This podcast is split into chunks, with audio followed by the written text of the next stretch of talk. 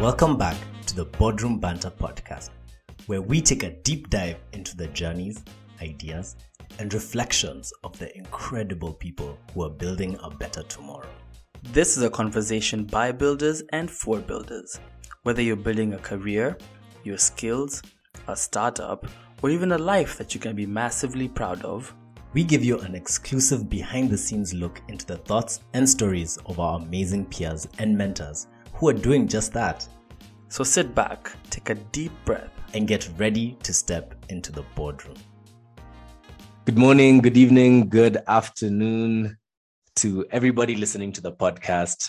You're tuned into the Boardroom Banter podcast, and I'm your host, Sean Karanja. And in the studio today with me, I have an amazing guest who I am going to go ahead and introduce in a bit. But to cut things short, I hope you guys have been listening to all our previous episodes. We've been dropping consistently as usual. You know how it is. Tuesdays, we've got our guest episodes where we talk to movers and shakers in their different industries. And yeah, they basically give us a bit more about who they are, what their lives have been like thus far. Uh, we discuss current trends in the different industries that they're into, and also some prevailing ideas that, you know, they have been a part of working on or are in the process of implementing. We talk about all that good stuff on Tuesdays.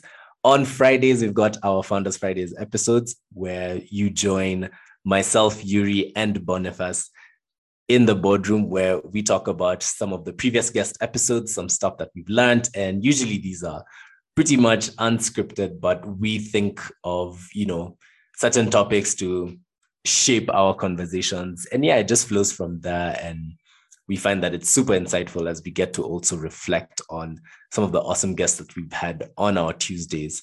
Now, without further ado, I'm going to go ahead and introduce our guest.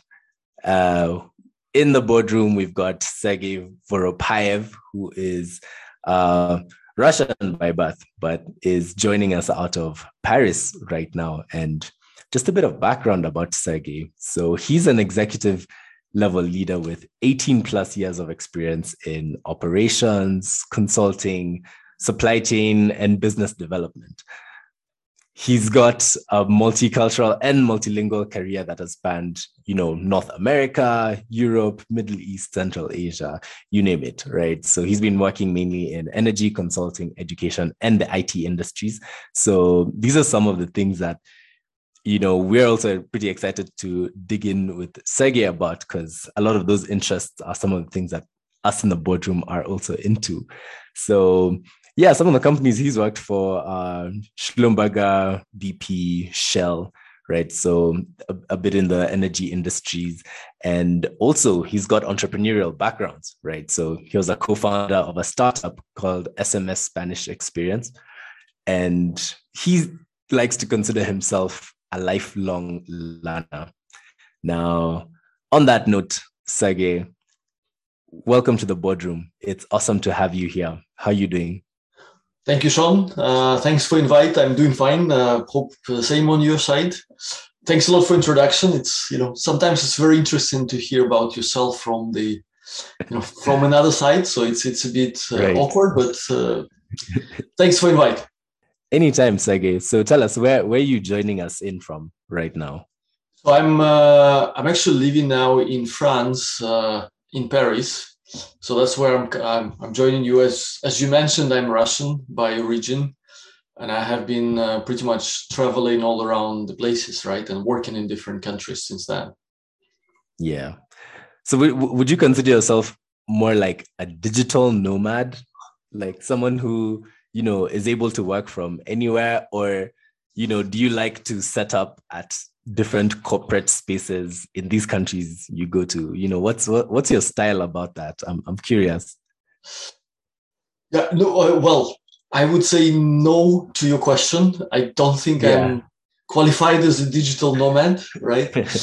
Um i i feel about myself more as like a multicultural person in a sense right um, yeah. you know my career just took me in different places to work and uh, I, I, have to say i enjoyed it a lot uh, i don't really uh, I, well, maybe it's I don't travel for work. It's just more of the uh, it happens so.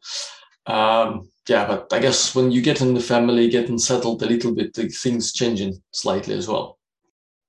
Awesome. So just on that note, run us through who you are, Sergey. Like, what's how would you describe yourself to someone you you've just met? Right. What's what's your day to day kind of uh, what what are the different hats that you tend to wear?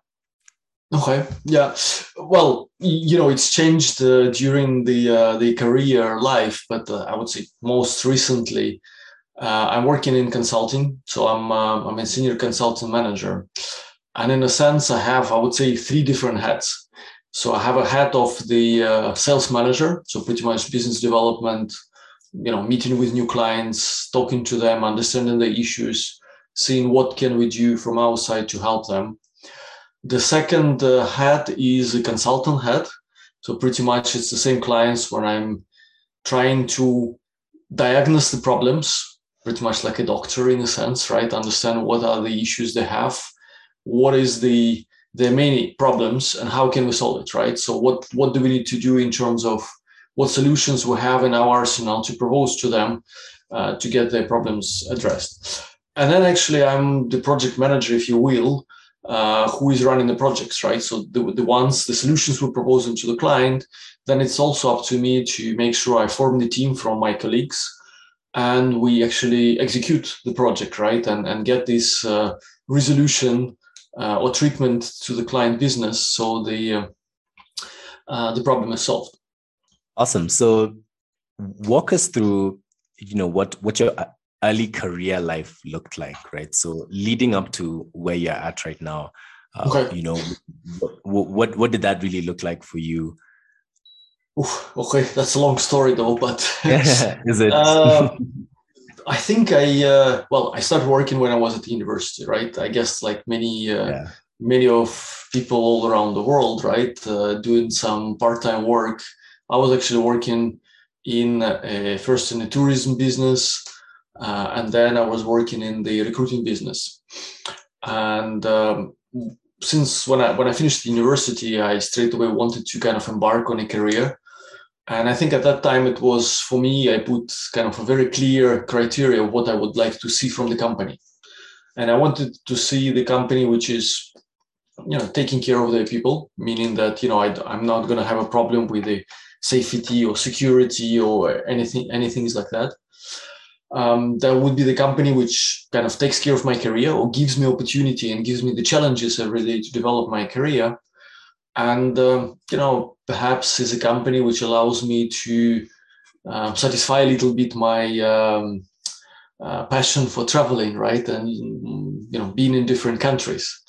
And you know based on the criteria i applied to several companies and uh, one of them which was Schlumberger actually one of my first company it has been very interesting, right? So during the interview process, it was very exciting, and I, I, really liked the idea of how they develop people and everything else. And I joined the company, and uh, I joined them with a very basic role as a, what is called a field engineer, right? So pretty much a trainee, and then a field engineer who is working. It's pretty much the startup of the uh, in, in, in the company start positions and then later on i was developing right? So i as you mentioned right i've done the operational roles i've done sales roles i've done um, hr roles. So it's different type of things but um, i think that's you know what what really bought me uh, uh, in that company is that they they really were taking care of people.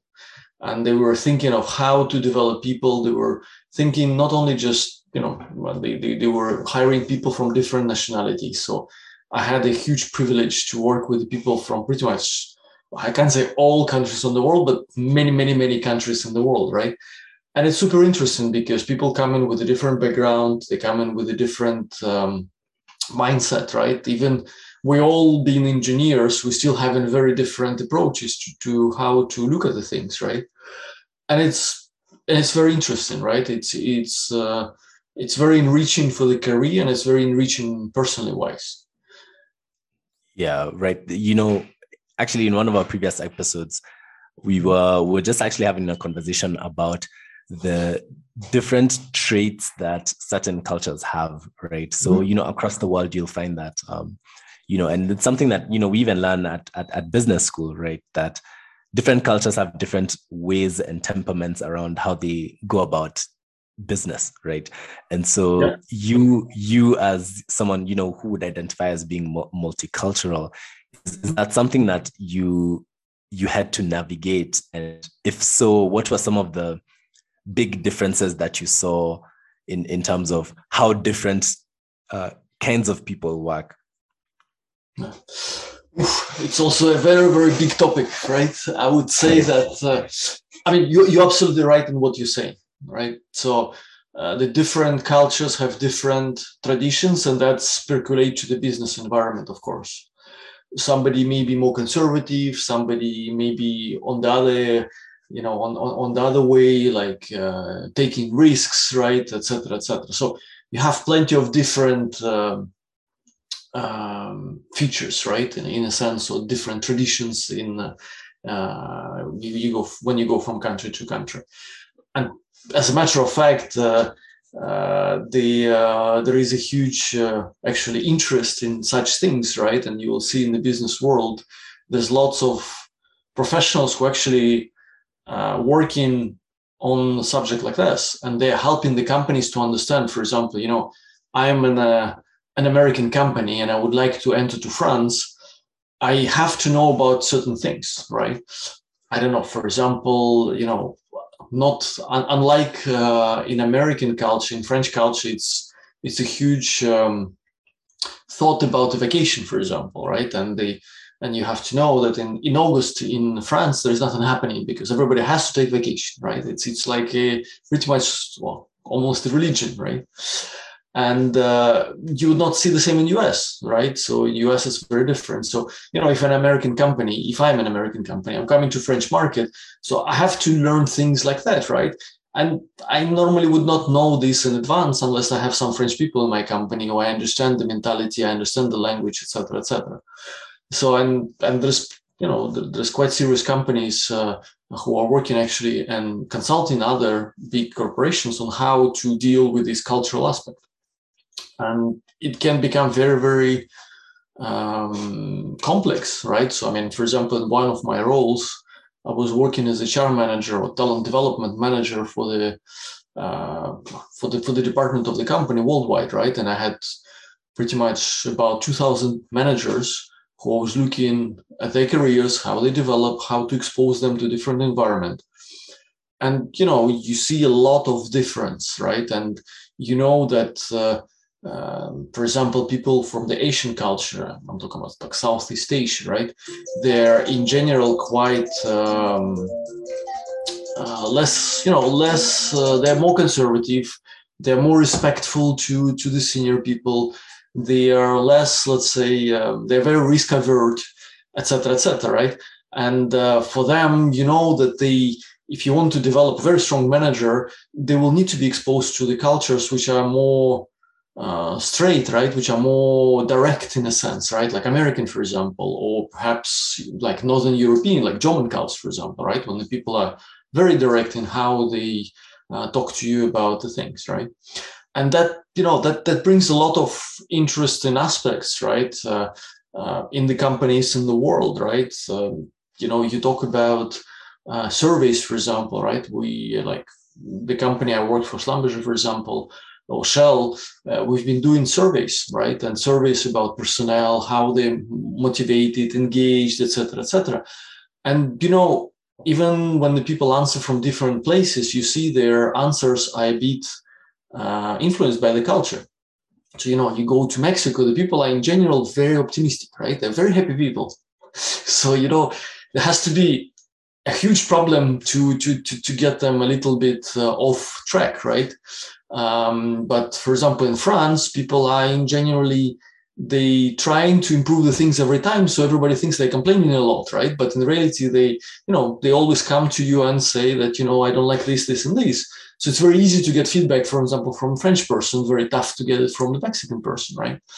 But you know things like that when you work in a, in a global management level you have to think you, you have to take into account and you would see many companies actually putting the training for their people on how to work, how to operate in multicultural environment, right? And it's not only understanding the culture, but it's it's being respectful to the culture, right? Because you need to understand that you know, uh, I don't know, for example, in Muslim world, uh, in Islam, Ramadan is, is something very special, right? And you have to be knowledgeable about it. You have to be sensible about the cultural aspects like that, right? Not yeah. to uh, be seen very, you know, irrespectful, right? And very arrogant to a certain extent. No, I, I, I think that's actually a good you know it's it's it's also a good thing about us living in you know what what they're now calling the global village because that also allows for a lot of you know talent talent migration right so okay. the counter argument to that would be okay there's this brain drain happening from you know let's say places like kenya where mm-hmm. you know someone has gone to study computer science and you know is now pursuing a career in let's say software engineering mm-hmm. um, they'd be because of access to information and access to data which is also something that you know you you started to pick up on right there when you when you're speaking of how you guys had to conduct a lot of surveys and mm-hmm. you know mm-hmm.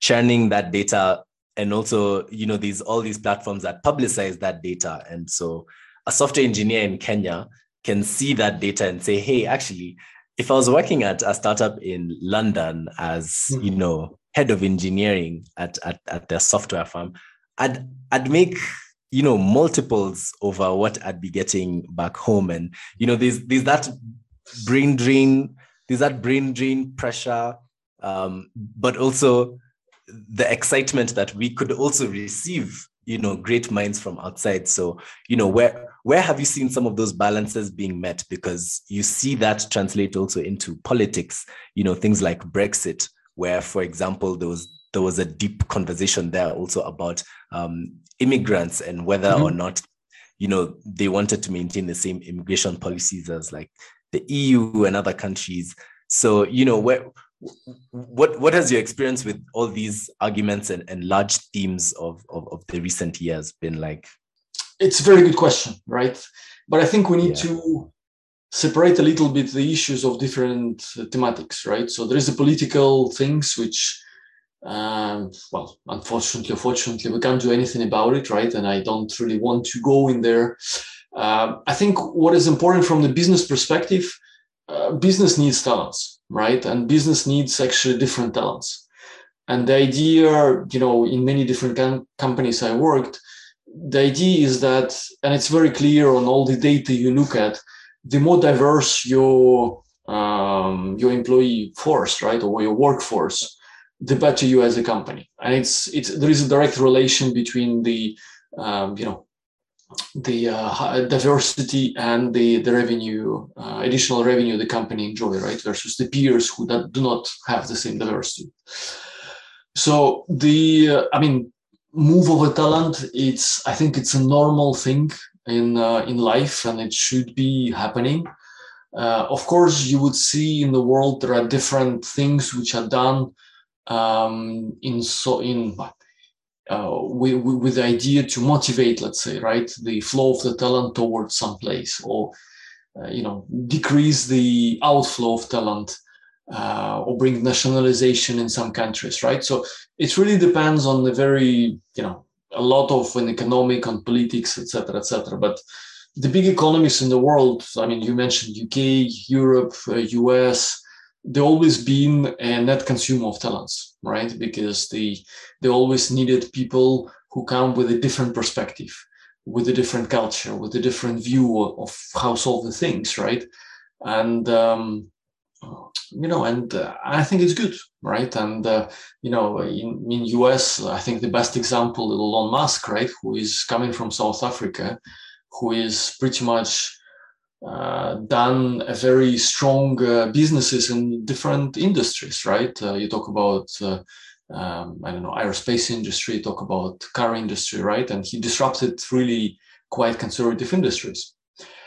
Um, when you go to the, um, you know, to Europe, it's also very similar things, right? Uh, a lot of enterprises, a lot of companies being uh, found it or been working uh, with the people who come outside France, and that's something uh, uh which is positive and I, I believe should be uh, uh, should should be motivated, right, and should be helped on from the government perspective.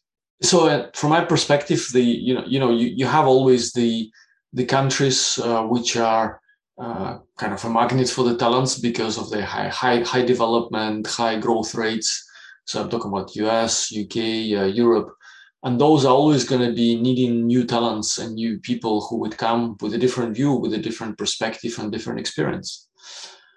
It's, you know, it's difficult uh, both for countries and for the people who are coming.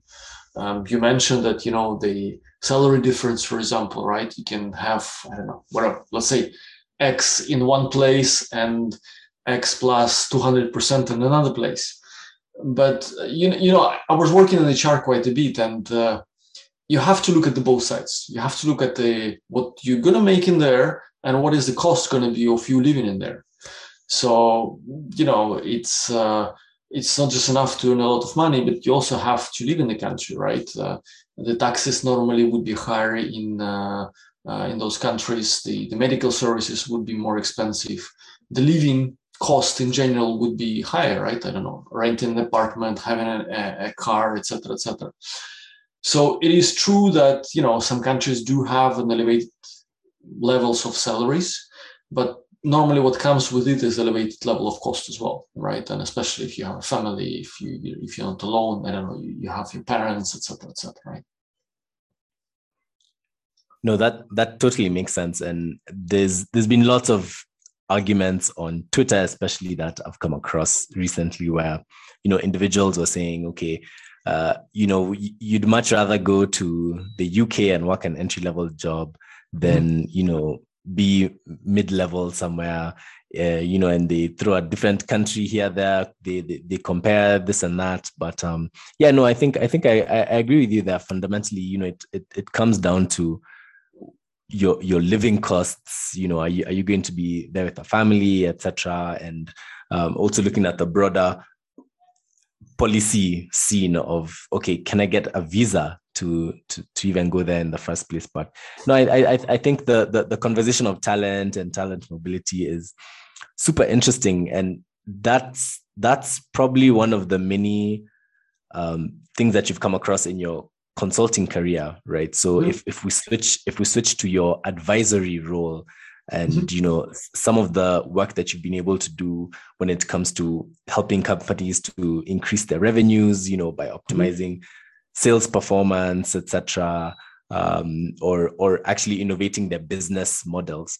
That's mm-hmm. that's some of the work that you know you've you've particularly been heavily involved in in a large part and and quite successfully at, at that are there any you know specific go-to ways that you know you'd approach the business ecosystem when it comes to solving a business's problem right? Are, are, hmm. there are there certain models or frameworks that you know you particularly found yourself using a lot when it came to actually figuring out okay how do how do you make this company work better or or, or how do hmm. we measure that in the, in the first place? What what are some of the tools that you you would use in in that capacity.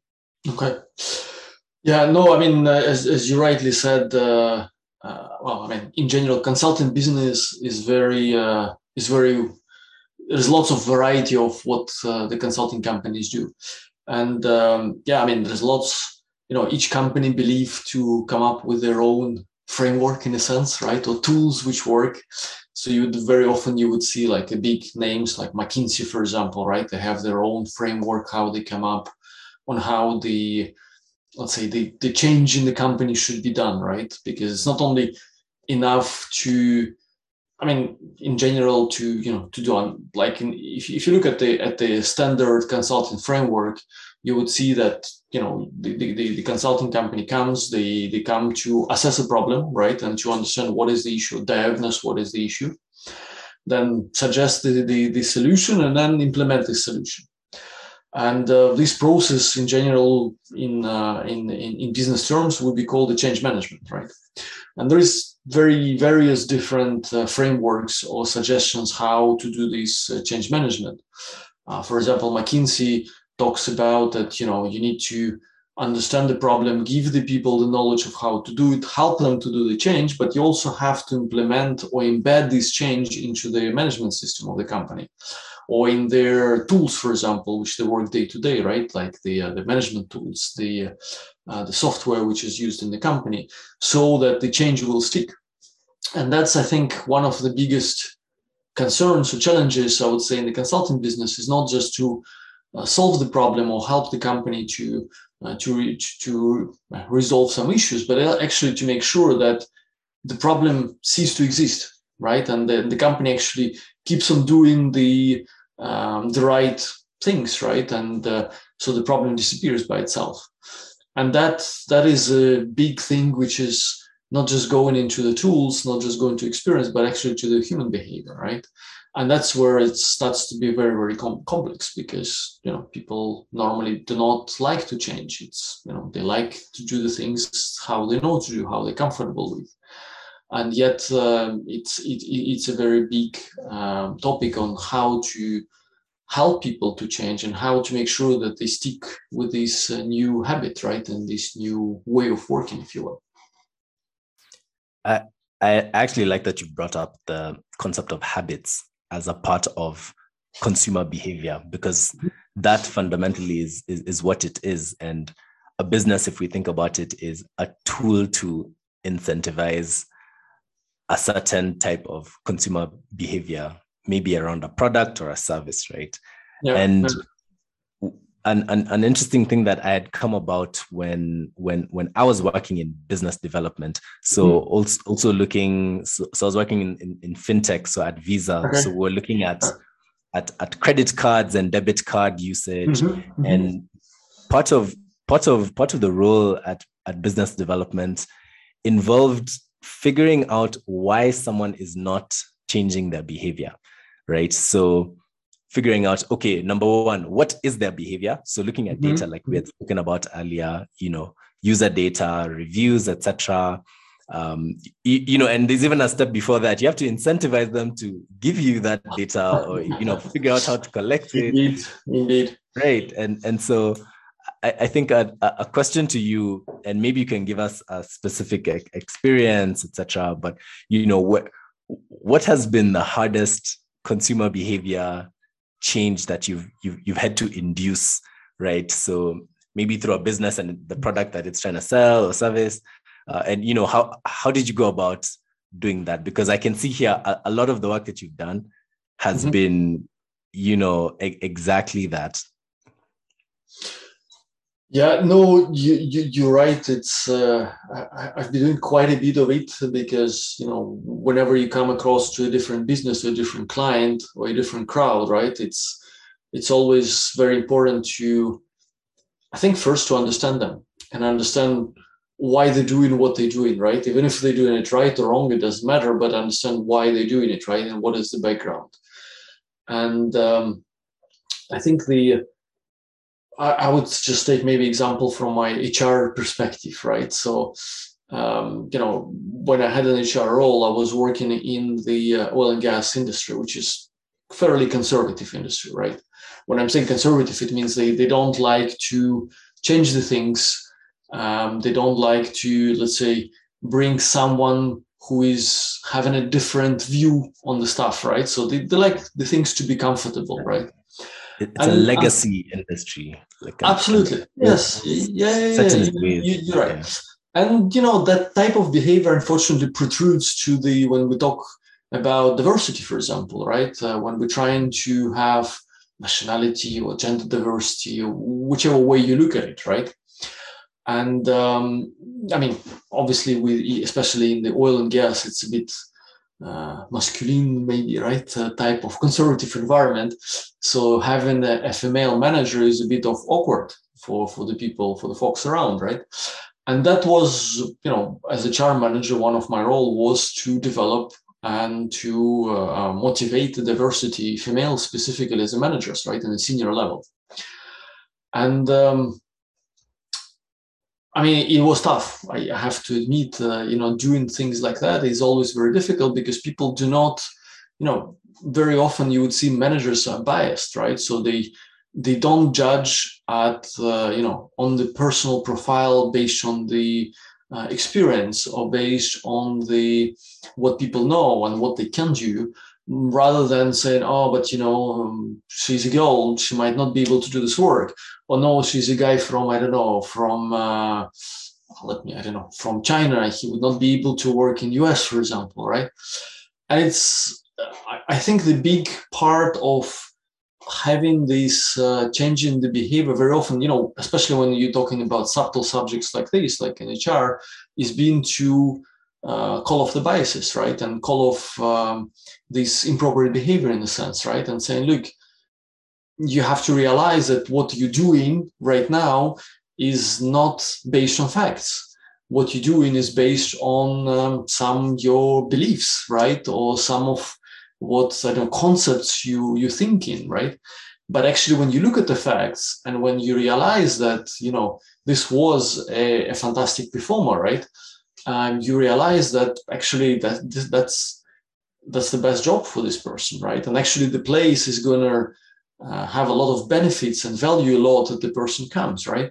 And I think it's it protrudes to the other things, right? Whenever you're trying to change your behavior to people, you really need to operate with the facts. You really need to be able to show them what they're doing is perhaps not the best solution, right? And there are better option.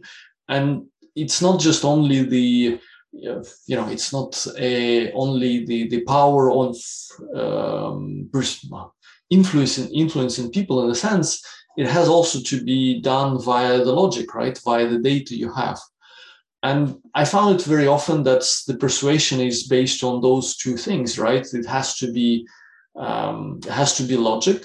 It has to be the passion as well right? Because the people do need to see their value in why they're changing and what they're doing and that's where the data happens to to help a lot right because it's it shows how the things can be done differently and what are the benefits actually both sides are going to have from it no, definitely. I think one, one thing that just came to mind was the, the, the three different elements of is it per- persuasion or you know it, when when you're trying to incentivize someone to do something or to or to believe something. So using logos, pathos, and ethos exactly. as the, as, as the three. What what what uh, is that something that is, is that a way that you would categorize some of the tactics you'd use? And and maybe maybe you could drop some of the knowledge you have with, with with using that as as an approach for anyone who's listening who doesn't know what that is. I mean yes you're, you're absolutely right. You have to kind of touch on all three things right but in some cases you have to be very simple perhaps right? And very visual in a sense right? So i can give you a very known example in the business world when I, I, don't know, for example, a company wanted to do the change in uh, in the supply chain practices, right, and their purchasing practices, and all the managers would say, no, you know, we are fine with what we do and how we do it. And it's, you know, uh, a person who was put in charge of the project, all he's done, he said, okay, I'm going to do a very simple illustration, right? And what he's done, he looked at the different type of the gloves the company is buying because it was an industrial company so they're using the different departments different uh, manufacturing places and uh, he uh, collected about 400 different samples of gloves the company was buying in different countries and by different departments and you know with the price tag varies from two dollars per pair of gloves to the uh, $52 uh, per pair of glove and then he brought it all and pretty much showed to the board of directors right? And when when people see things like that they start realizing that something is not working and that things has to be changed urgently right? Right now it's you know sometimes you have to go to very simple examples right? And just touch only one side right which is emotional side. And that's what uh, the you know one of the very known examples in the business world for example illustrates when a person who was in charge to reform or change, let's say, this the purchasing practices in the company, all he's done, he just went around in the different departments of the companies, you know, international big company, manufacturing, and uh, pick up the sample of the gloves they're using every day, right, as a personal protective equipment for work. And it's occurred to be that the company had uh, over 400 different types of gloves they're buying, um, you know, with a price tag going from $2 to $500, right? And um, the idea is that in reality, they need only two or three types of the gloves. And, you know, when he collected all of this and bring it to the table of the board uh, room, for example, when they had a board meeting, the people were shocked, right? They were shocked to realize that that's that's a huge waste of money, right? I mean, if I if I'm if I'm buying if I'm paying I don't know hundred dollars for a pair of gloves, which is cost me two dollars in uh, you know somewhere where I can buy it in bulk, it's a huge waste of money for corporation, right? And you know he didn't use any logic he didn't use any uh, uh, any persuasion. Well he used only the emotional side of it right? So you would see you know things that can be very very different in the world but um, yeah in general you have to look at the logic and that's why i was mentioning the data. You have to touch the uh, the, the emotions of people right? And bring them back and say look remember how you were the first time manager right? How was it for you? Remember when you did start the work? How was it for you? You know how difficult was it right? So be uh, mindful about it when you know working with your people right? And help them not to have the same problems as you had in the past right? So you know you have to be very careful on one hand but on the other hand very factual in when you you you going through uh, and trying to change the, the behavior of people uh, if we're to look at if we're to look at the rate of change as well, mm-hmm. right? That's that's also something to be considering because an interesting quote that I came across, and I'd like I'd like to just hear your thoughts on that one, mm-hmm. is that you know when when you're in a fast business ecosystem, mm-hmm. you need to slow down your decision making in the sense of like your decision making should not necessarily be hasty just by virtue of the fact that the business e- ecosystem or, or industry is moving very fast. What what are your thoughts on that? And and i ask this because sometimes you know we we feel pressure to you know innovate really really fast and iterate because you know an, another thing that we have kind of touched on, you know, from afar is listening and taking in feedback and iterating something mm-hmm. to make it better right mm-hmm. and mm-hmm. and that's that's a function and a, and, and a result of the fact that there's competition out there and like we're saying we're now in a global village so mm-hmm. things are much easier trade is much easier also that means that your competition is not just your neighbors now now it's someone in the neighboring country or the or a neighboring continent even. No absolutely, so, absolutely. yeah and, and so should should decision making even as young entrepreneurs or people who are you know entering business or are seeing things for the first time out there like how how would you advise going about decision making when when it, when it comes to trying to innovate? I also ask because you know even us here at the podcast with with the team.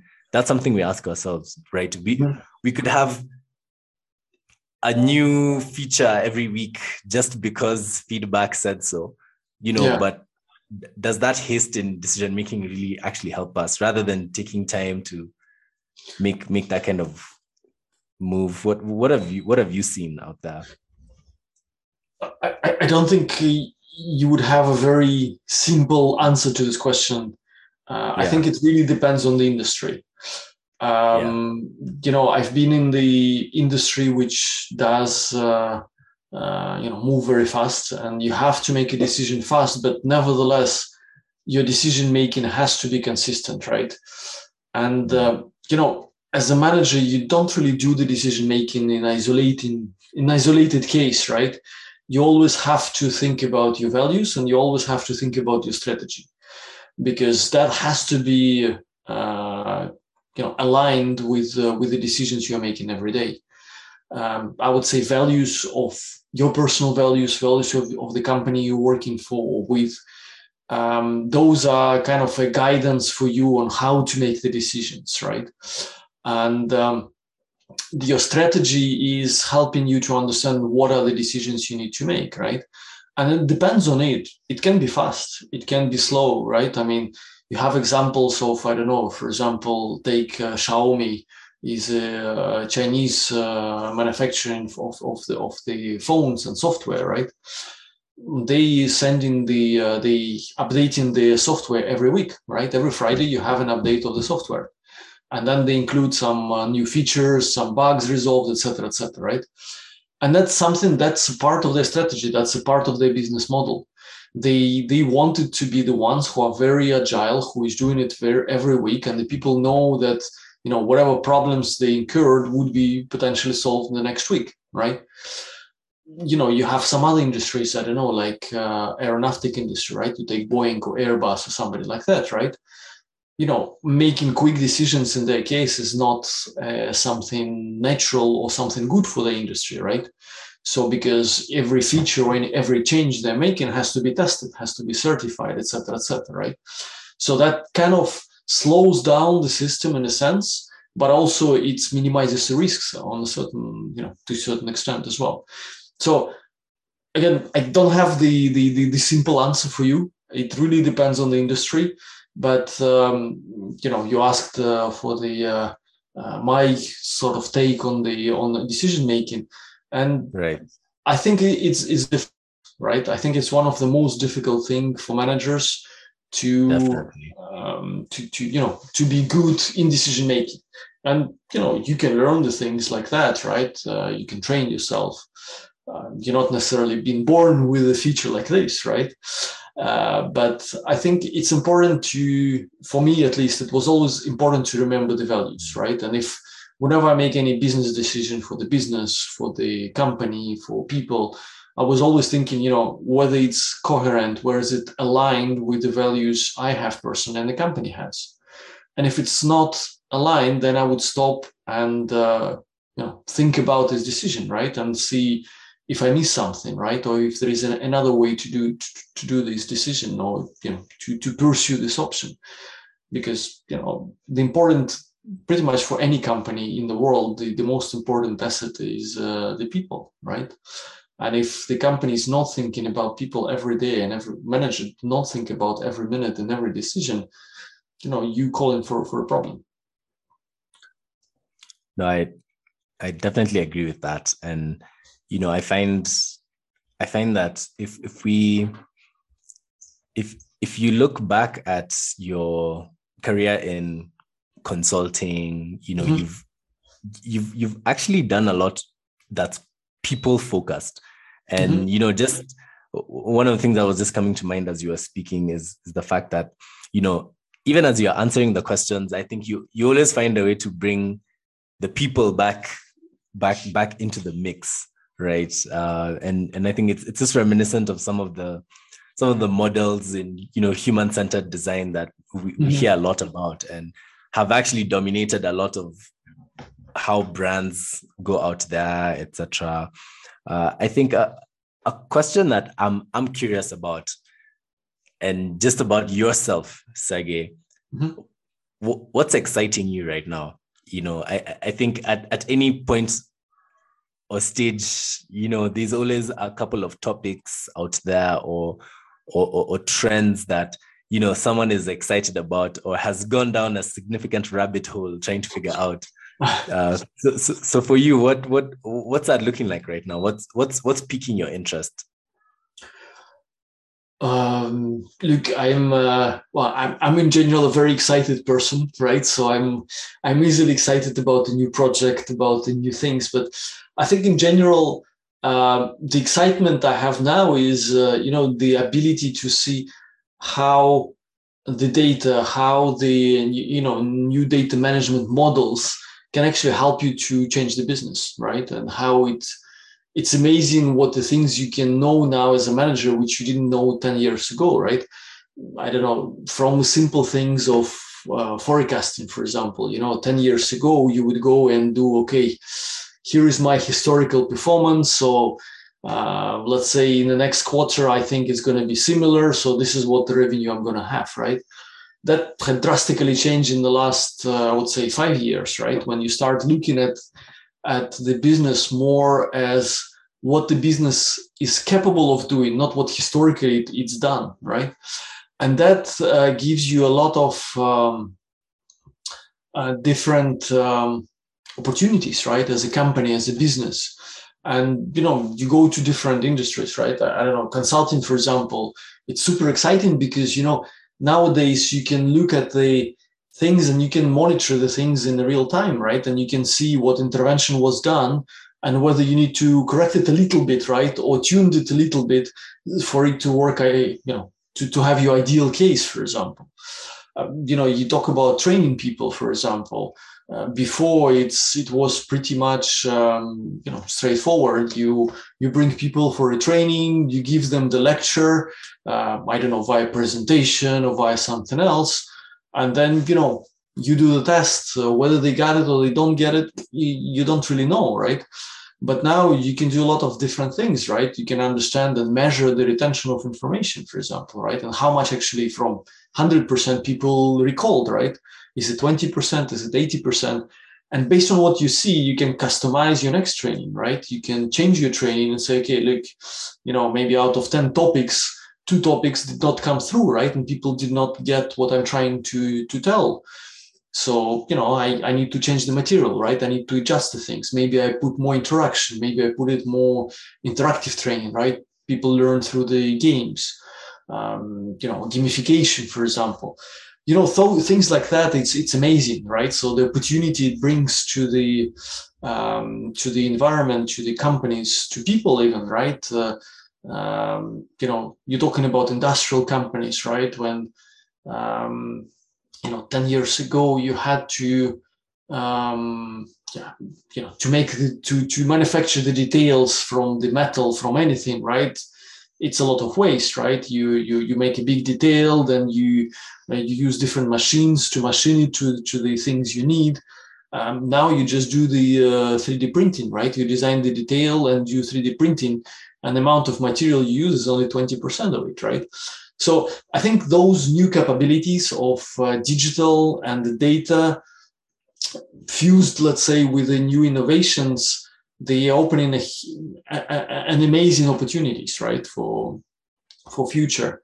And I think we just need, uh, as people, as companies, to be more responsible, perhaps, on how we're using them, but also be um, you know, open-minded in a sense, right, and trying new things. Thanks Thanks for sharing that, Sergey.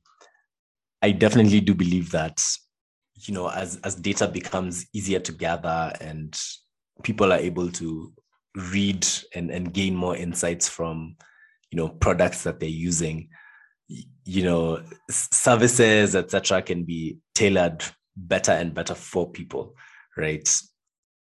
Although there's still that argument going around of, you know, how much data is too much data, right? So uh, how much how much does someone really need to know about me? And you know, as these algorithms are getting smarter and smarter, mm-hmm. Mm-hmm. they're able to create a very very accurate map of you as an individual and what you like, what what you don't like. Yeah. Um, do, do you think that we should? I don't know. Let's say shy away from oversharing our data, right? To, you know, there's that there's that push and pull going on between give out more data, get better products and services versus you know give a lot of my data and you know it ends up being used unethically in one way or, or, or another right? How how do you personally go about that? Because you work with data a lot you collect data as well and you also you know protect certain data from you know there's a lot of elements of confidentiality etc you've spoken of. Yeah. so what, what what are your quick thoughts? Um, well I, I think we need to be responsible. You know like we're, we're trying to be responsible with different things. Data is no difference for me. Uh, we have to be responsible right? As you said we have to be mindful on the you know on collecting the data the only data we need right? Not collecting all the data. Um, being mindful about manage how we manage it how we store it how we uh, use it right? And um, i think there was a great book a couple years ago which called a weapons of math destruction. I was exactly uh, talking about the, you know, the bad cases or the, I don't know, yeah. the worst cases of using the data and algorithms, right? And I was talking actually about that, you know, we have to be responsible on how we're treating and uh, using the algorithms because, um, you know, we cannot blindly believe that the algorithm is going to do our job. It's not going to be the case, right? It's the algorithm is as good as as, as the uh, as the coding being done on it, right? But again, algorithms as people, we are we are biased. We are you know judge. We are judging based on our own you know background, experience, culture, traditions, a lot of different things, right? And when you know when you use the algorithms irresponsibly, you you you would have problems, right? And um, I think we just have to be responsible. We have to be mindful and thinking how we use the data and what for. I I totally agree with you there. There's there's definitely a lot of precaution that it's gonna take on our end, but also responsibility that and, and accountability that must be taken on the part of the companies that are that are managing um, this data. But uh, Sergey, this brings us to the end uh, elements of our conversation here today. And you know, you, as as you're leaving, some of the things that you know uh, I'm I'm going to be walking away thinking a lot about is you know problem solving from a people and data driven element of, of, of, of things because I've really picked up that that's that seems to be your edge I think so. If if any of your competitors are, are listening to this podcast, they, I think they might have figured it out. But um, Sergey, we like to do a segment at the end of our podcast recording where we basically have you in an elevator and we do quick fire questions and yeah, get to know a bit more about yourself and you know maybe a few things that we haven't picked on within our conversation, right? Absolutely. So I'm ready. So picture, yeah. So so picture this, Sergey. We've just had our conversation. We've shook hands, signed papers, signed checks, and whatever. You know, board boardroom things. Mm-hmm. And so we're walking out, and you get approached by an intern who quickly enters the elevator just mm-hmm. as it's closing, gets you in there, and our boardroom banter intern has always has curated questions each week for the guests. So are you are you ready to are you ready to step in the elevator? I am ready. Awesome. Let's do it.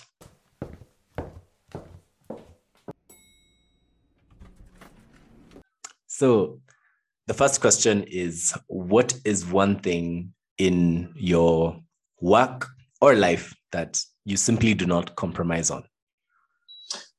um, safety of people. Mm. The safety of people. So the people around you, people at work. Everyone. Absolutely, yeah. The people around me, the people uh, who you know who work with me or for me. Uh, yeah, I I make sure that you know there is nothing which will compromise their safety, and everybody comes home uh, the way uh, you know they they went out of the home. Right? Awesome, awesome. The next question is going back to the COVID pandemic time, mm-hmm. right? So, mm-hmm. and I mean, in most countries, we're kind of still in in that phase, although we're being weaned out. What are some of the habits that you picked up during that stage that have actually, you know, carried on with you, and yeah, you're really grateful for? Because I know it was a time where people were building new habits, uh, some of us were starting podcasts you know lots lots of lots of things to cope with the pandemic. So yeah. what are some of the things you picked up? Um, i think it's three things uh, which comes into mind right? So i start to read more regularly than i had been before and that's uh, I, I keep on uh, this habit because I, I, I, enjoy it a lot um, the second one is uh, I think I learned a bit more on how to manage the balance between work life and family life. So I, st- I, I I start to be more balanced in a sense. I believe so. Mm-hmm. And um, the third thing, uh, um, I think I, I start to to do sports regularly since pandemic because that kind of brought. I think COVID brought the opportunity to do it, but you realize that uh, it's it's a very good habit, right? Especially when you have very stressful environment working, it's in a sense kind of giving you this relaxation and uh, switch time a little bit when you kind of doing physical activity and then you come back with a very different mindset right and a very different uh, relaxed uh, state of mind yeah definitely we I, I know just us alone as the the the founders at boardroom banter i know we've picked up so many things during mm-hmm. this time so yeah we totally resonate with you on that my last question is mm-hmm. if, if you were to quit your work today mm-hmm. and do one thing for the rest of your life, you don't have to worry about money, nothing like that. Like you're sorted. Let's say you you, you just sold a unicorn and, and you've, you've, you've, you've retired, maybe not sold a unicorn, but you've mm-hmm. retired and there's one thing that you can do like for the rest of your time what what what's that Oof. i have two things so i have to combine them i would be yeah, sure. traveling and writing the books or uh, writing books while traveling let's put it this way. Writing books while traveling. That that sounds like a lot of fun and hopefully we are still in touch when you retire and we'll check in on you and make sure that you've got some books that you're writing. Because definitely as we have all seen here uh, and to everyone listening as we have heard Sergey, you've got a lot of experience and a lot of you know gems that we'd like to see explored in a book or or, or whatever. So Sergey, is there is is there anywhere that you'd like people to find you if anyone wants to find you or um... uh, i mean well th- first of all thanks a lot for inviting. Um, yeah yes. my contacts can be found in linkedin. Uh, there is an email address uh, or linkedin message so please feel free to reach me if you if you want to talk about something or you need uh, uh sure. my view on some perspective i would be happy to help Anytime, anytime. So that's been our episode today. Listeners, thank you so much for joining us. From myself, Sean, and our fantastic guest, Mr. Voropaev. We want to wish you a great week ahead. We want to wish you success in everything that you are working on or thinking of working on. Go out there and kill it, guys. Thank you for tuning into today's podcast episode and see you guys on the next one.